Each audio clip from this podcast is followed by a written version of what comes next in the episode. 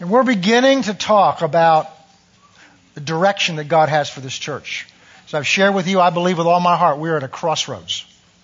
33 years of history, of blessing, of provision, of God's faithfulness. Pastor Sam spent 20 years laying a foundation. Pastor David built on that. And now it's time. God's brought people here. God's brought talent here, anointing here, laid a foundation of the Word of God, but for a purpose. And the crossroads where we are is we can either continue on the way we are and say, we're just so blessed. Look at the beautiful building we have. It's paid for. Look at the gifts we have, the people that we have, and all the wonderful things, and just rest in all of that and miss the purpose for which God's done all of that. Imagine, as I come to church here, I drive past some construction sites, and they've started three houses, and they start by digging a hole and laying a foundation. Imagine if we come to the end of our course and all that's ever been done here is a foundation was laid. Would you move into a house if there's just a foundation? Foundation is the preparation for what you want so you can inhabit it. And God wants to inhabit this church at a level He has not been able to before. God wants to visit us. There's the presence of God in worship, and that's why. See, there's different levels of visitation. Moses was on that mountain, and he was in the presence of God. But he came to having, I think it was the second or third time up there for 40 days and 40 nights. He came to the end of one, and he says, this has been wonderful. This is in the presence of God, the actual presence of God. But he wasn't satisfied. He says, I want to see your glory. The glory is the ultimate essence of who God is. I'm glad to be in your presence, the joy, the peace, but I know there's something more. I want more. And see, there's more than what we have right now. There's more than the wonderful times of worship. God wants to visit us with His presence. He wants to dwell among us and visit us with His presence. But if all we have is a foundation for Him, and maybe a couple of walls up, rough walls up, there's nothing for Him to dwell in. So He's building His house here. But we have to hear what He's saying to us. And so what we're going to begin to talk about is what God's purpose for us is. But I really, through that time of prayer and fasting, I really sense God saying, I want you to prepare the people to hear.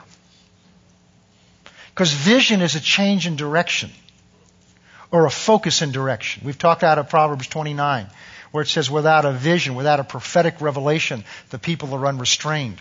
So we're in the process of God. So if you feel like you're going through some things right now, it's because we're in transition. There's a transition taking place. Whenever there's transition, there's an unsettledness. And that's okay, because we're not where we used to be, but we're not where we're going yet either. We're beginning to change. And when change begins to happen, because we get comfortable with where things are. And when change is announced, it's like, well, what's it going to mean? What's it mean to me? All these questions are starting to float around in our mind. And there's an enemy out there who wants to distract us so that we don't get the new direction. And so God is having us spend some time so that we can be moving on the same page, be turning in the same direction, hearing the same voice. So it's to prepare the way so that we can hear the vision that God has to speak to us. Because I don't want something just on a piece of paper that we plaster all over the place and use good corporate principles to instill and, to renew our, I know what the vision is here. It's got to be in our heart. It's got to be God-breathed in our heart. Yeah. I'm tired of having programs that if they're not pushed from the pulpit, they fizzle out. That means they're not in our hearts. We've tried for years, and many other churches have tried for years, evangelism programs, and they'll work as long as it's put in front of the people and it's encouraged. But because it's not in our hearts, we don't do it without being pushed to do it. And one of the things I vowed to the Lord is I'm not going to push the sheep here. That if you don't breathe on us and you don't touch our hearts, we're just going to sit here. And so it's the process of preparing to receive what the Spirit of God wants to breathe into us. And that's what this is about. So Ezekiel 37, what we've begun to look at is a vision that God gave to Ezekiel at a difficult time, very similar to where the history of the church is in the United States today. And God brings him out to this valley by a vision of dry bones, and we've talked about it. I'm not going to go spend time going back over them, but it's a symbol of hopelessness. I mean, the bones are not even skeletons. They're just scattered. You don't know which bone goes with which bone. And God brings him out there and asks him this question, Son of God, can these bones live?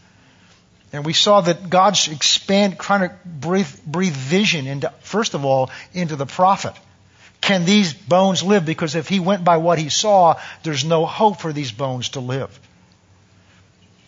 And we talked about what it means to be scattered bones, and we're talking about looking at finding out how God sees Faith Christian Center, how God sees me, how God sees you. And see, we can look around at the building, and we can look around at ministries and programs, and look around at, at the numbers and the attendance and giving and all that, and say, oh, we are a blessed church, and we are. But how does God see us? How does God see you and me? Does he see the fire in our heart that's in his heart? Does he see the compassion that is in his heart, is in our heart? Now the Lord speak to me again today. I lost another remote this week. And I got up in the morning, and before I went to bed, I'm trying to find this remote. And God spoke to me again and says, you're more concerned about that little piece of metal than you are your souls of your neighbors around you. Now, it wasn't condemning. It was just to alert me. And of course, God's always right. But it's like, oh, my goodness. So something has to happen to our hearts. So dry bones is not referring to programs, and it's not referring to our church attendance. He's talking about our hearts. Do we have the passion of God for people that he has? Do we have the caring for souls that he has? See, Jesus was moved by compassion. He didn't do what he did for people just because they were there and it was his assignment. He was moved by compassion. He wept at the tomb of Lazarus, knowing he was about to raise him from the dead. Why did he weep? Because he saw how the loss of this friend had touched his family and other people around him, and he allowed it to touch him.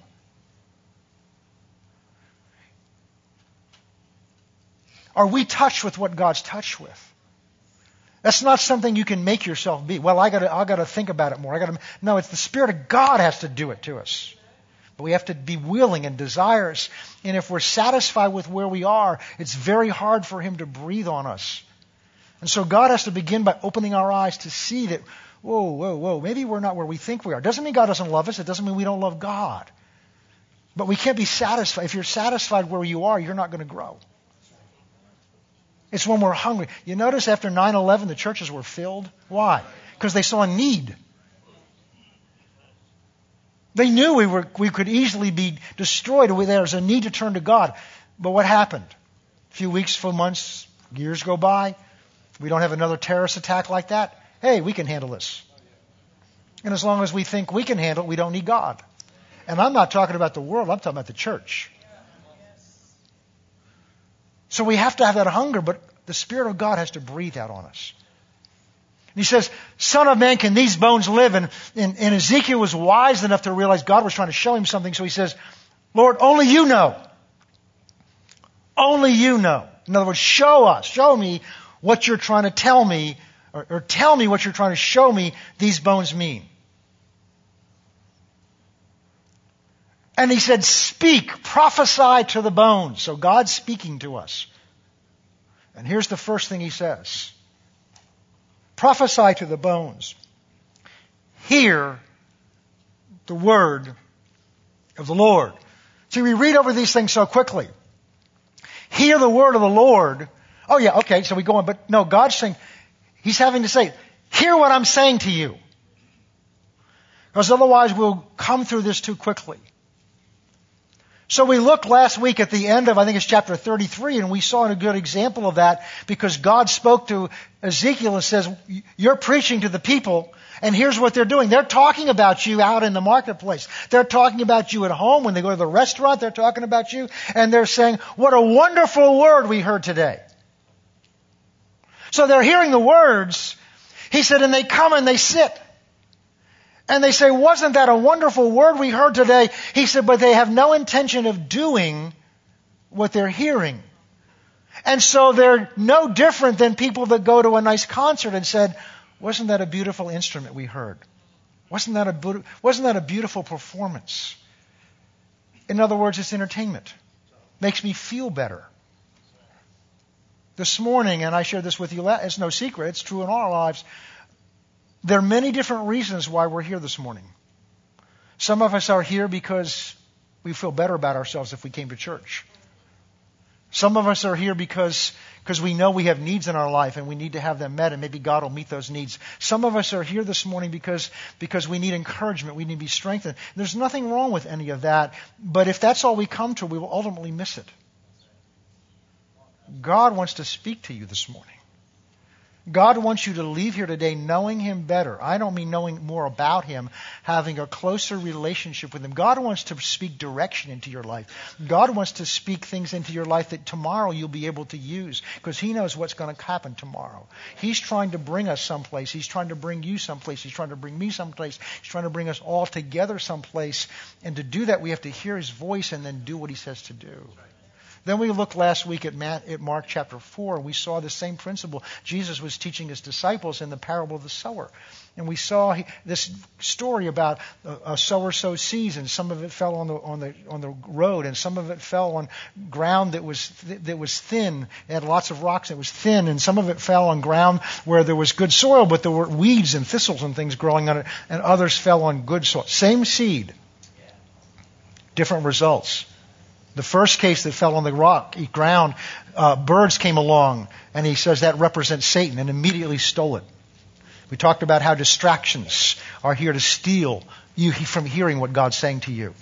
People around you. I talked about the ceiling tiles where I used to get distracted in Bible school. And things around you the enemy can use to distract you just by diverting your attention from the very thing you may need to hear. Now, you're here this morning because you have the opportunity here. There are some people here that were distracted so much they never got here today. They may have had a fight before they got loose with their wife and said, forget it, it's not worth it, we'll just come next week. And God had something to share with them, and they can't hear it. Now, God's gracious, He'll share, but sometimes He knows just what we need at just the right time.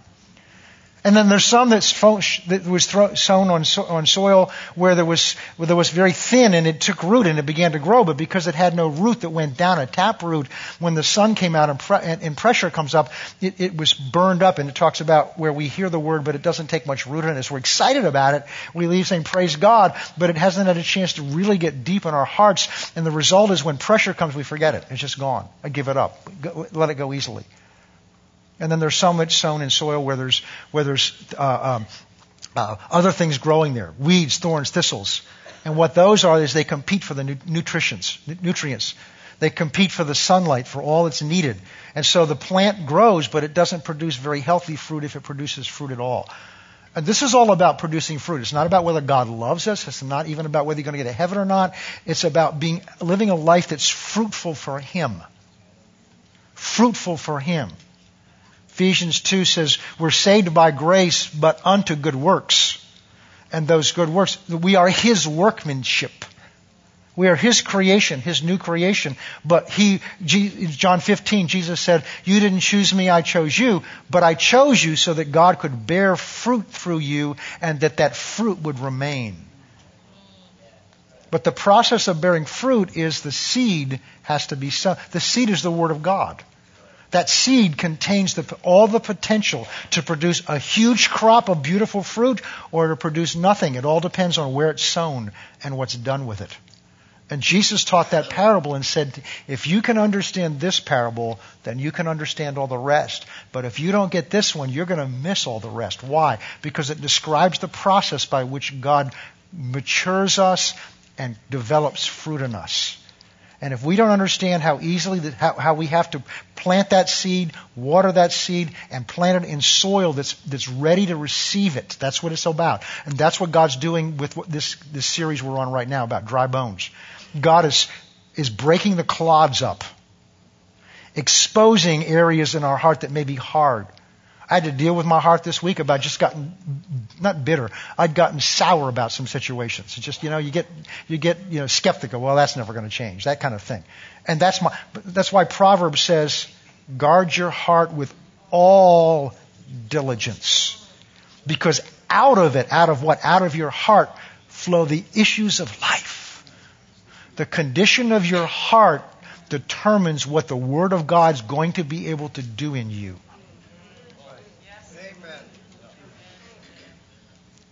And that's why Jesus said, if you don't understand this parable, you're going to miss the process by which God's able to do everything else in your life. All right. So that's where we got last week. Turn with me now to Mark chapter 4, and we're going to pick up for this week. Mark chapter 4. We're now going to look at applying that parable, and then we're going to look at an example.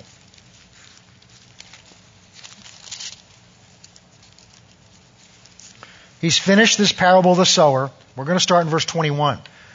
Also he said to them, is a lamp brought to put under a basket or under a bed? Is it not to be set on a lampstand? Verse 22. For there is nothing hidden which will not be revealed, nor has anything been kept secret that should not come to light. If anyone has ears to hear, let him hear. Then he said, verse 24, take heed what you hear. He's talking. This whole parable is about the process of hearing.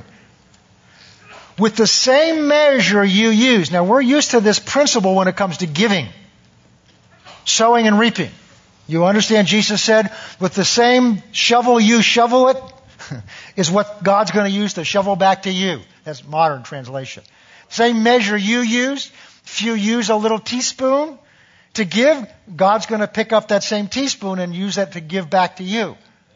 So we determine what container He's going to use to return back to us. So we're familiar with that concept when it comes to sowing and reaping, giving, sowing and reaping finances. But here He's talking about sowing and reaping your attitude of your heart, your openness to and so what He's talking about is how we hear, how open we are to hear. Verse 24, take heed what you hear.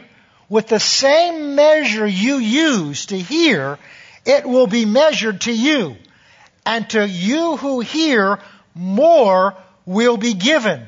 For whoever has, to him will more be given. Whoever does not have, even what he does have will be taken away from him. Now that's a little confusing if you read it quickly.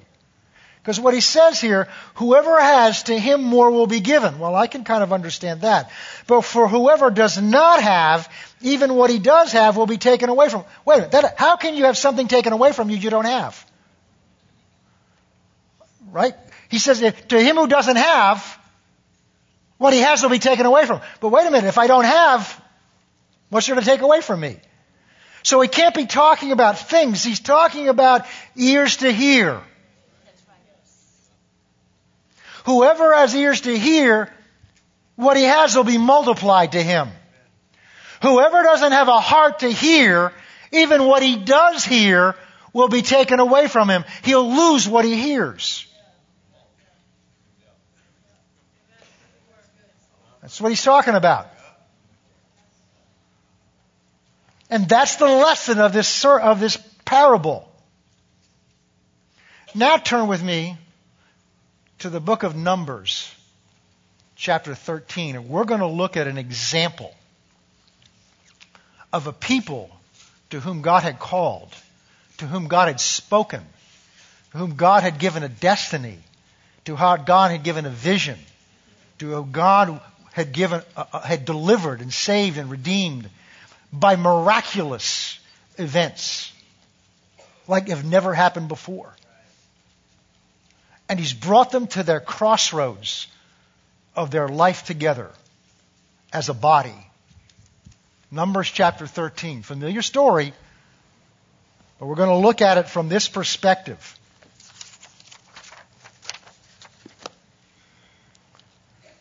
Let's start in verse. Now the children of Israel have been delivered. They cried out to God. They've been delivered out of Egypt through miraculous signs, 10 miraculous events.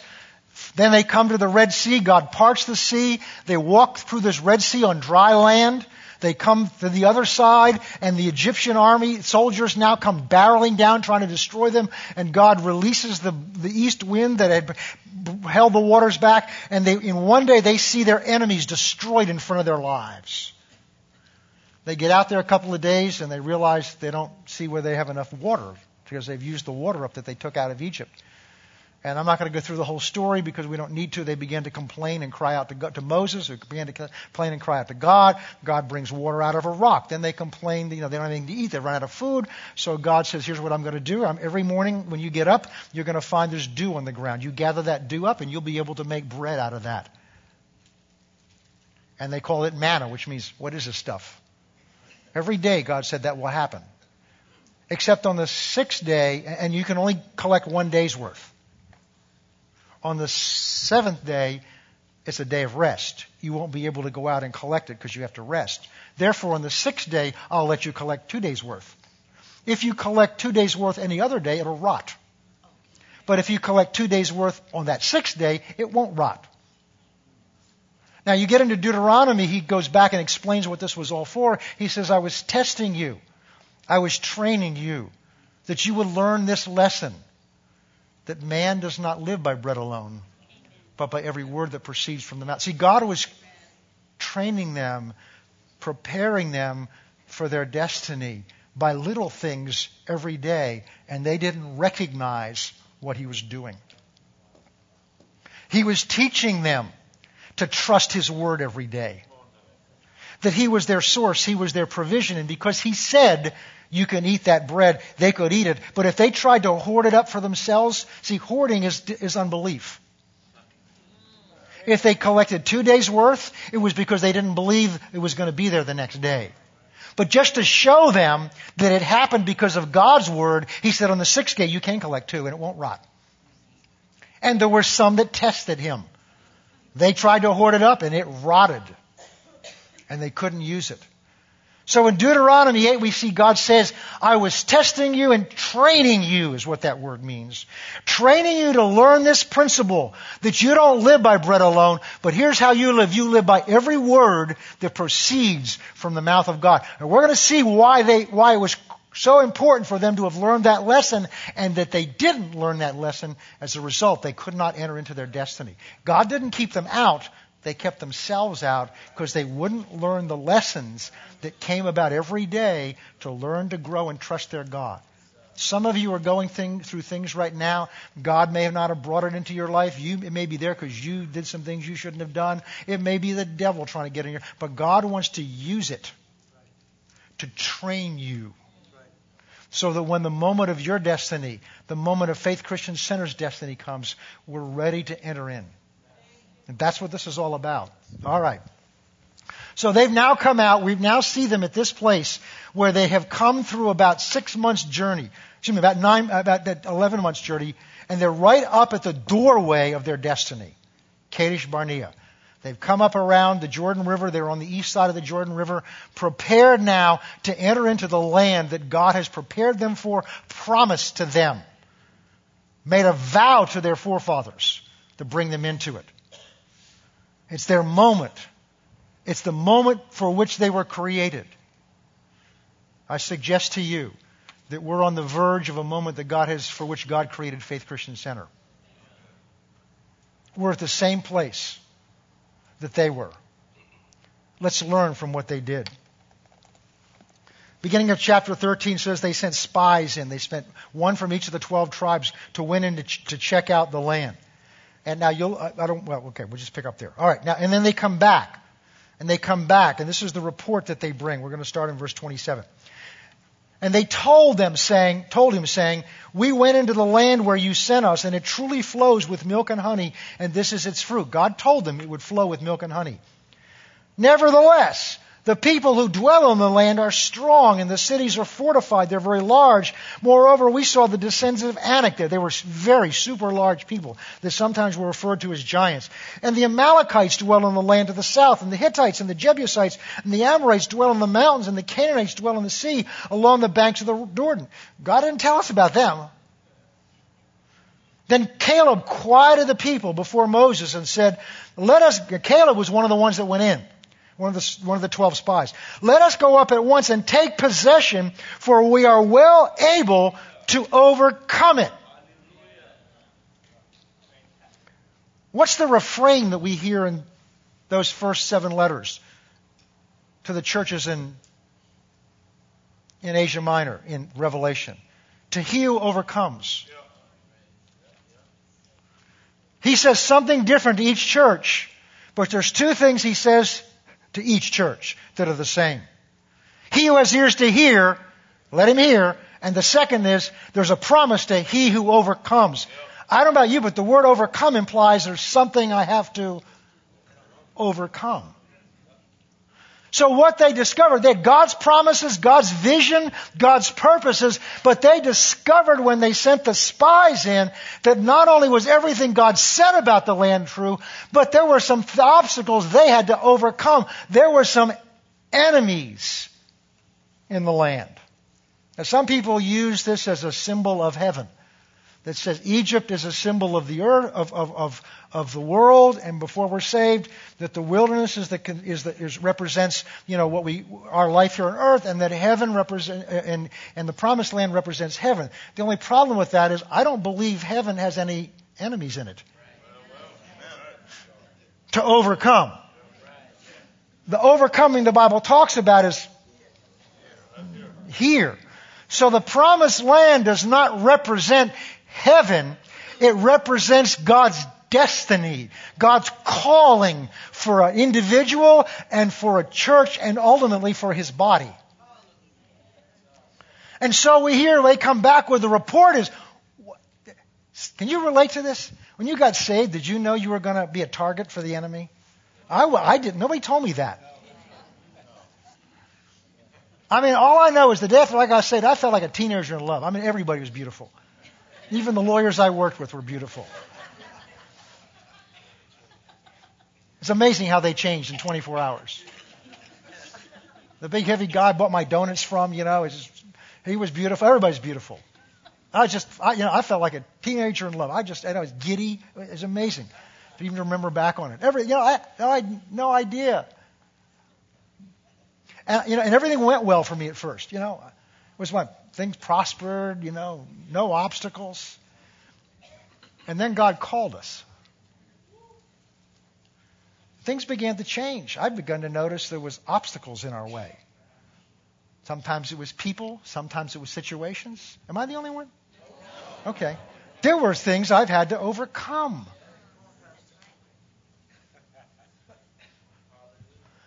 And I'll be very frank with you, I don't like that.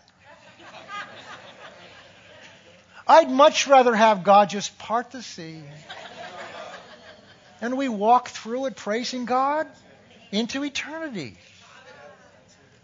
But what we're going to learn is that the church has called to accomplish something for Christ that implies warfare.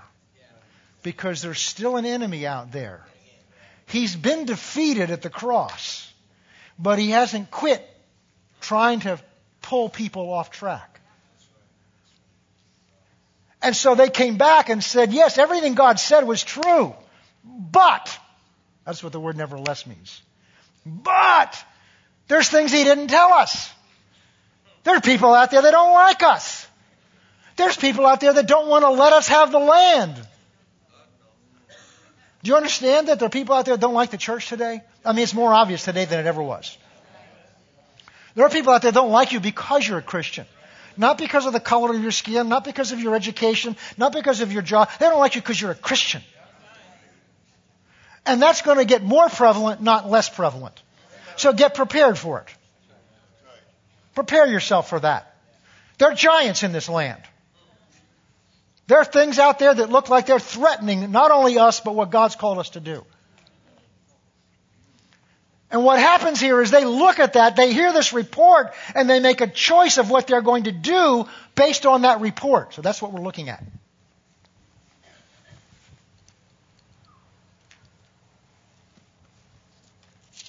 Verse 31. But the man who'd gone up with him, with Caleb, said, notice that what they all saw the same thing. Caleb says, let us go up at once and take possession because we're well able to overcome it. I know there are problems there, but we're well able to overcome it. Let's get going. Let's take possession. But the men who were with him, who had gone up with him, said, we're not able to go up against this people, for they're stronger than we are. And they gave the children of Israel a bad, some translations say an evil report. That's in God's eyes. What report are you giving? What report am I giving? How does God see our report? The pastor, it's so hard. You don't know what I'm going through. Yeah, I understand that. I know what it's like to go through things and overcome things. And Jesus is touched with the feeling of our infirmity. But we can't do this. I'm ready to quit. What kind of report is that? What kind of report are you sharing with other people who hear your report? See, your report has a significance not just to you and not just to God, but your report can influence other people. Satan works through dissension, rumors, talking. That's why God told Joshua when they come around 40 years later, tell the people to keep their mouth shut. That's not quite how it's worded, but that's the message. To not say anything. And because they didn't say anything, there were no evil reports. All right. So apparently what we say is important. They gave the children of Israel an evil report of the land which they'd spied out, saying, the land through which we've gone as spies is a land that devours inhabitants. And all the people whom we saw were men of great stature, and they were like giants, descendants of Anak. And they came from giants, and we were like grasshoppers in our own sight. And as a result, that's how we were in their sight. Now, we're not going to take the time to go there, but if you go over to Joshua, what you'll see is the report of when they finally did get in there. We'll find out the reports of the giants was just the opposite. They were quaking inside their walls because they had heard that Jehovah God went with this people. They had heard that this God opened the Red Sea. They had heard the report of the Lord, and the people for whom God did it missed it.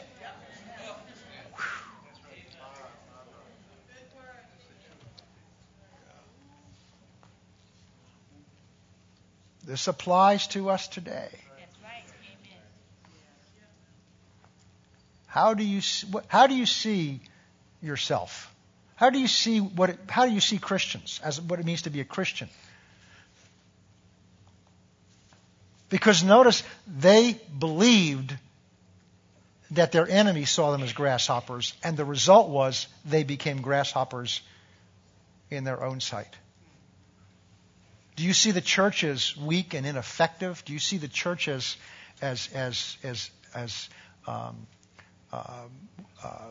timid and afraid and hiding?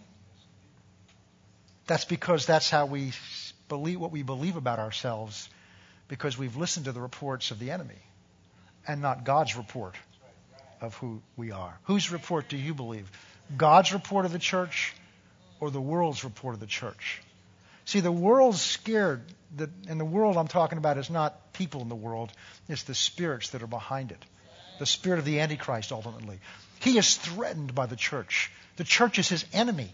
The church is called and anointed by God to make this world God's footstool. We'll look later in Hebrews chapter 1 and then Hebrews chapter 10, both verses 13. Until his enemy is made his footstool. That sounds like his body's supposed to win. But Satan doesn't want to become his footstool. So his only weapon is to convince the church that we have no power. To convince the church that we are to go sit back in our corner and behave ourselves and do what he tells us to do. That we have no power. We have no authority. That's what he wants the church to do in this day and age. And that's what this generation did. Why? Because they were moved by what they saw and not by what God said. They'd not learned to live by every word that proceeds from the mouth of God. They learned to live by what they saw, what they experienced, by the circumstances of their life. They allowed the circumstances of their life to tell them who they are and what they could do as children of God.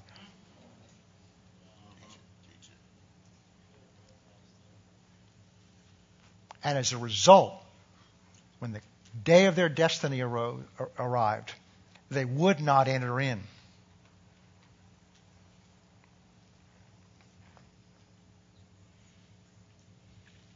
The Bible says, I think it's either in 2 Corinthians or in Hebrews 4, in the beginning it says that because the word that they heard was not mixed with faith.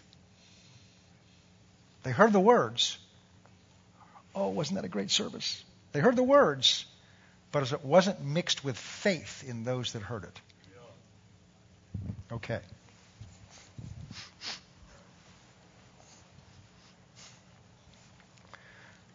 All right, chapter 14. So all the congregation lifted up their voices and cried, and the people wept that night.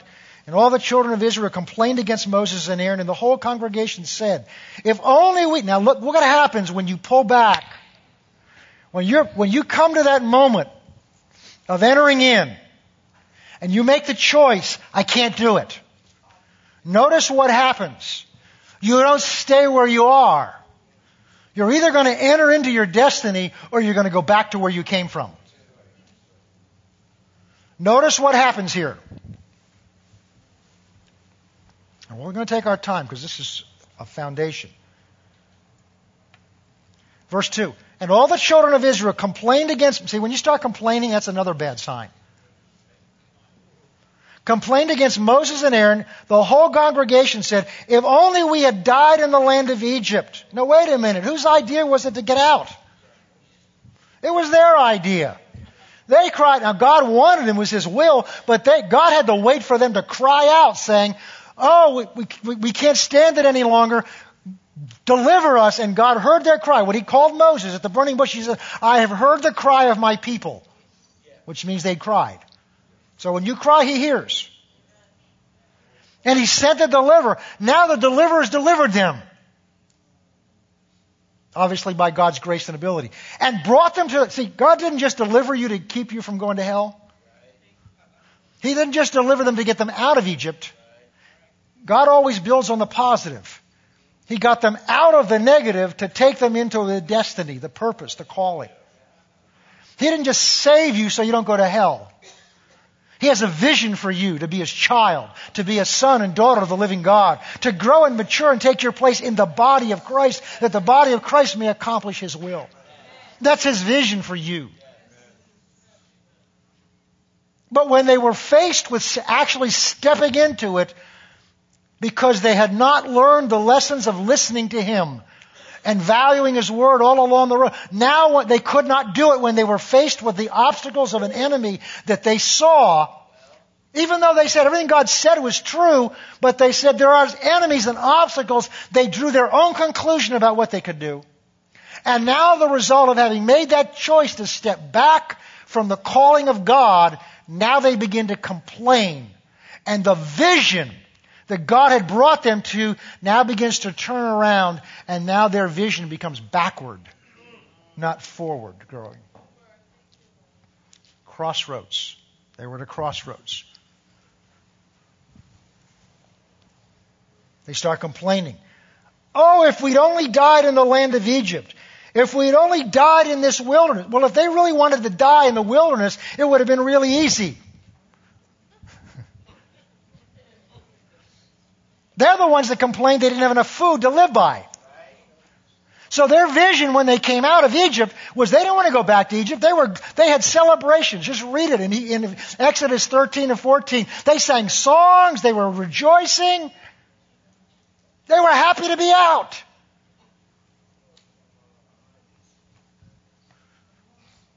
And then they started complaining because they didn't see food. God gives them food. They celebrate again. We'll do whatever... At one point they say, whatever you tell us to do, we'll do.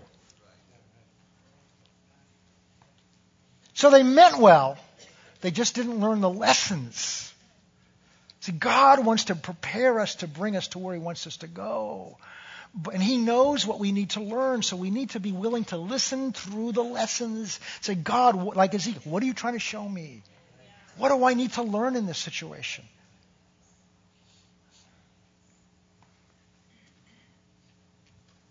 And now their vision is, oh, if we'd only died in Egypt. If we'd only died in the wilderness. Okay, we better go. We got to go on.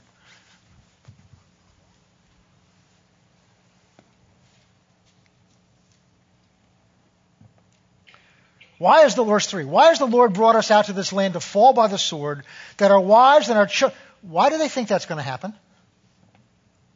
But notice they're painting a picture now. What happens when you let your mind run in fear?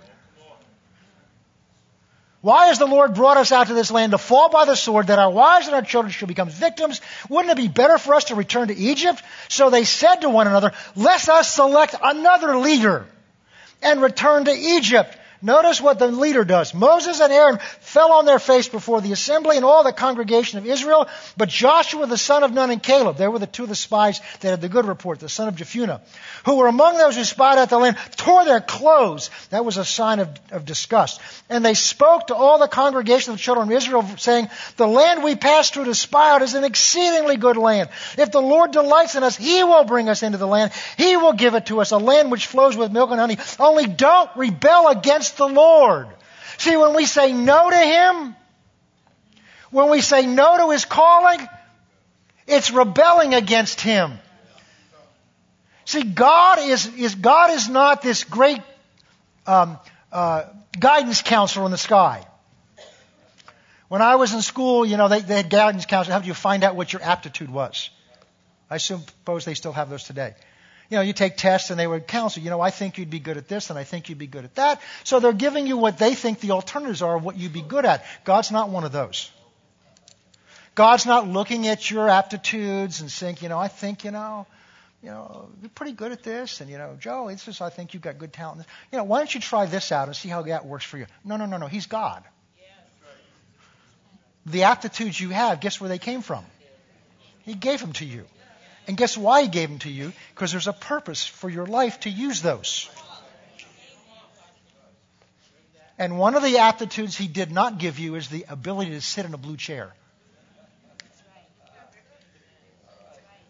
We need to be able to sit there to hear the Word of God, but He also gave you legs and arms and hands so you can do things for Him in the church. Some of you get that on the way home. Some of you may not get that at all. That's okay. Notice, from God's perspective, when they say no, they're rebelling against God. See, your call that God has for you is not an option. It's not a suggestion. It's not what God thinks would bless your life the most. There's a purpose for your life.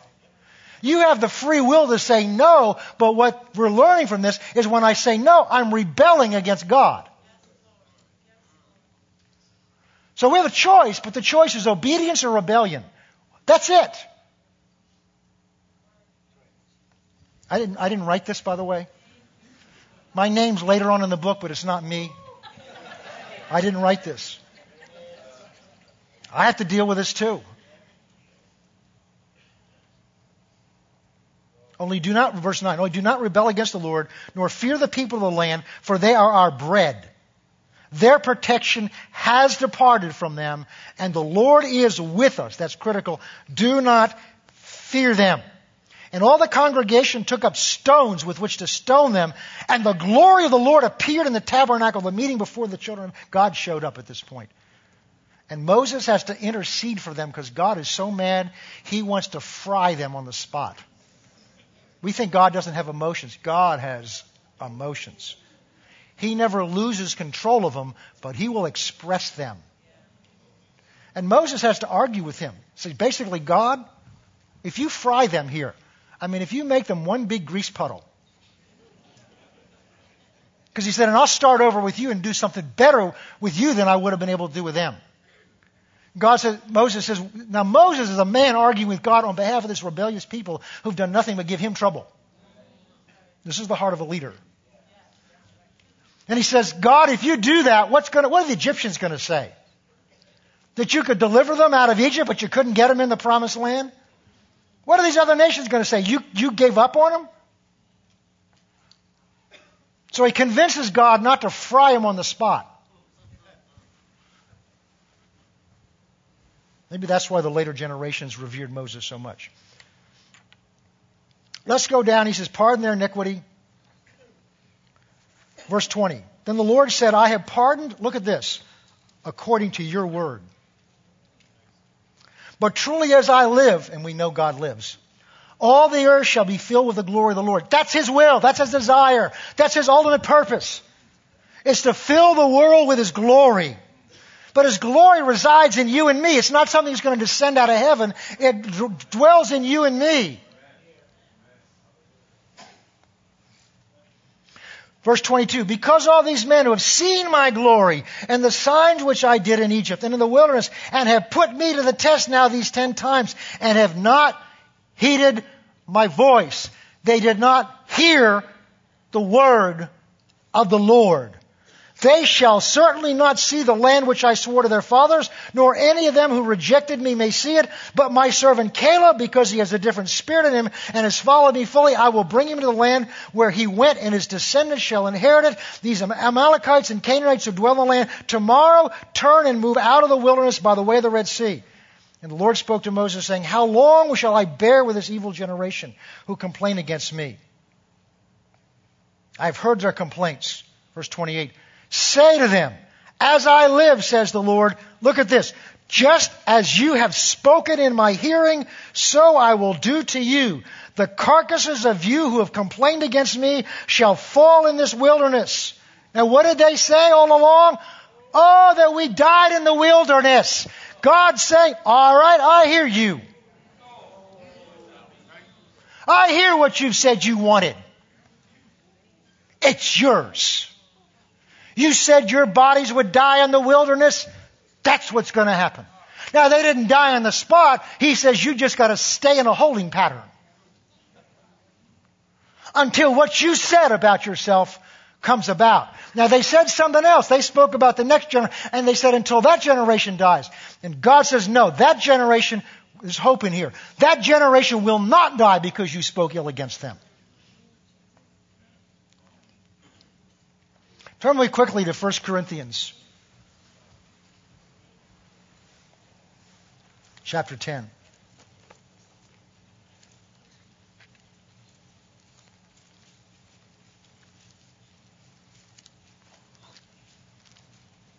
It's in here somewhere. All right, here we go. Now, Paul's talking in chapter 9 about completing the vision God gave him. Paul's talking about completing the vision that God had given him, the purpose for his life. And he says, because of that, it governs what I do. He says, many people compete for an athletic prize, and they discipline themselves so that they can be the best at what they do so that they can achieve that prize. And he says, it's just a simple prize, a laurel wreath in those days, that's just going to rot, and only one can win it. But he says there's a prize that God has offered to each one of us. It's the reward for completing your assignment. He says, because of that, I keep my body under. See, this is where, without a prophetic revelation, the people are unrestrained. That's not just true as a body, it's true individually. This is why our young people struggle so much. There's no purpose for their life. God has a call and purpose for every young person's life. And we have a responsibility to help them to see that. And Paul caught a hold of the vision God had for him, and as a result, it restrained his freedom that he had. And he said, as a result, I buffet my body. That literally means I punch it. It comes from an image that was used of a fighter, a boxer, because one of the problems we'd have with a boxer, because they didn't use gloves, they used their hands. And if you had a flesh that was easily bruised and you got damaged, what would happen is your face would swell up, your eyes would close, and you couldn't see. And so as a result, you can't see. You're going to get knocked out. So what they would do is to toughen their skin up. They would wear a special leather glove that had little spikes in it, and they would pound themselves in the face to toughen their body up so that when they were hit by their opponent, they didn't react the way they would have if they hadn't touched. That's the image here, if you go back and study it. When Paul says, I buffet my body, he literally says, I literally am hitting it. In other words, he disciplined himself because he had a divine purpose. That's the point he's making here. Now let's go quickly. I'm not going to go through all this. We don't have time. Chapter 10, because he wrote this as one discussion here. Moreover, brethren, I don't want you to be unaware that all our fathers were under the cloud. He's talking about the people we just read about. The cloud he's talking about here is God's presence by a cloud. that protected them from the sun and provided heat, the fire that provided heat in the nighttime, and that guided them. All our fathers were under the cloud, all passed through the sea, that's the Red Sea. All were baptized into Moses. That means they were joined him, they followed him. In the cloud and in the sea, they all ate the same spiritual food, spirit-given food, that's the manna. So they all went through the same experiences together, the same opportunities that God gave to each one of them, to Moses, to Joshua, to Caleb, to all of them. He gave the same opportunities to them. They all drank of the same spiritual food. They drank of the same spiritual rock. That was the water that came out, which followed. That rock was Christ. But with most of them, God was not well pleased, for their bodies were scattered in the wilderness. We're talking about dry bones scattered. Now these things became our examples to the intent that we should not lust after evil things. What he's saying here, that's the whole point of what I'm going into this for, is that story we've just gone through is in the Bible as an example to us. They didn't have the benefit of an example. We do. To whom much is given, much is required. That story is in there as a lesson to us of a people that had the same opportunity. They walked, God was living among them. God had anointed a leader to take them there, and they would not listen to what God was saying, and as a result, they fell in the wilderness. They did not complete their assignment, and it had to be given to another generation. And he said that story's in the Bible as an example for the church. As an example for the church. My brothers and sisters, let us not miss the example. He who has ears to hear, let him hear what the Spirit is saying to us.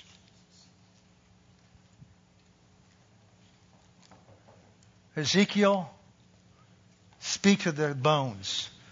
Hear the word of the Lord. I started meditating on that this morning. Hear the word of the Lord. Unlike any other word. It is the Creator, our God, our Father, who has a word for us. We must be prepared to hear it. Let's pray.